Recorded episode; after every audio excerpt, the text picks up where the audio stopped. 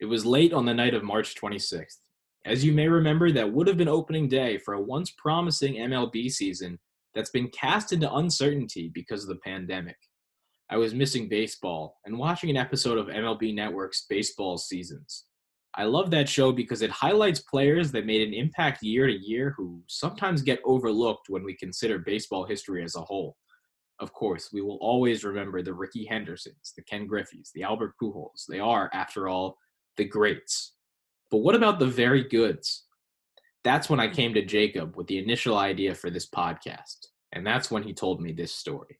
I first came across Jimmy Wynn when I got his card in Out of the Park Baseball's Ultimate Team mode, and I was almost immediately astounded by how good his skills were for someone who I had literally never heard of.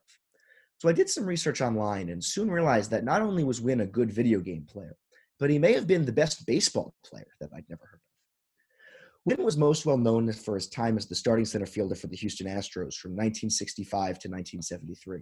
And after a late career move to the Dodgers gave him two additional All Star level seasons and a trip to the World Series, his time in baseball spotlight was complete. A lot of the reason that Wynn has been lost to time comes from the fact that for most of his career, he was ahead of it. Wynn did the unheard of for his time period. He had seven seasons where he struck out over 100 times and six seasons where he walked over 100 times. And during the prime of his career from 1965 to 1976, Wynn averaged 27 home runs per 162 games. Wynn's 1969 season was especially emblematic of his approach, as he walked what was a league record 148 times, while also striking out 142 times, good for fourth in the league. At the same time, Wynn blasted 33 homers, en route to a 7.1 win season that would be the best of his career. This devotion to the now called three true outcomes made Wynn somewhat of a pariah in his playing days, especially given his diminutive stature. Standing at just 5'9, 160 pounds, all along the way, people expected Wynn to play like others who were his size. Perhaps his biggest critic was manager Harry Walker. Wynn described how Walker kept telling him that he would hit 300 if he just choked up on the bat, went to the opposite field, and concentrated on hitting for average. Wynn replied, No way. My swing was already grooved. I didn't get all those home runs by being a punch and Judy hitter. I guess when you're short, managers just have a tendency to mess with you more. Wynn didn't care how he looked. He just worked every day to render this opinion obsolete as he continued to hammer long home runs out of the cavernous Astrodome, hampered by his home stadium and perhaps the greatest era for pitchers of all time. Wynn still managed to put up near 30 homer seasons every year, earning him the nickname the Toy Cannon for his immense power despite his small stature. As the Sporting News put it, no other 168 pounder has ever swung the bat with such power. Wynn's weight stays at a constant 166 to 169 pounds, and he looks even smaller. But the 25 year old Cincinnatian doesn't just hit home runs, he hits them out of sight. He easily has been the king of the tape measure home run this year.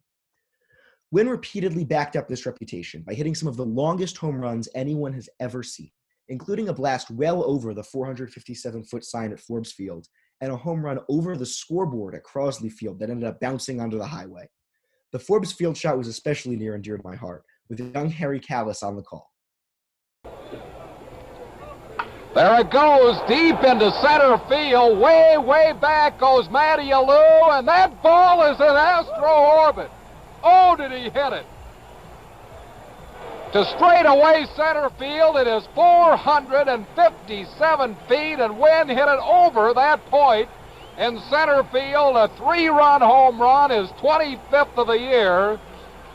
And the little dynamo, the toy cannon, now has 76 runs batted into the year. What a shot! Jimmy Wynn was Aaron Judge in Jose Altuve's body. But unlike those two megastars of the modern game, the toy cannon only made three All Star games his whole career.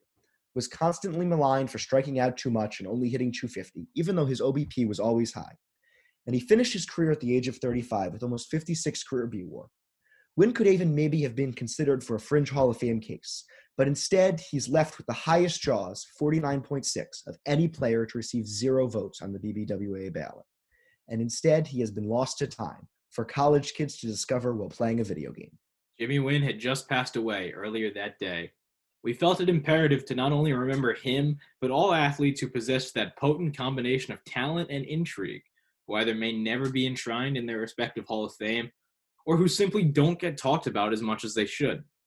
Now, I know at this point we've only talked about baseball, and hell, there's a baseball in the damn logo. But trust me, we're fans of every sport.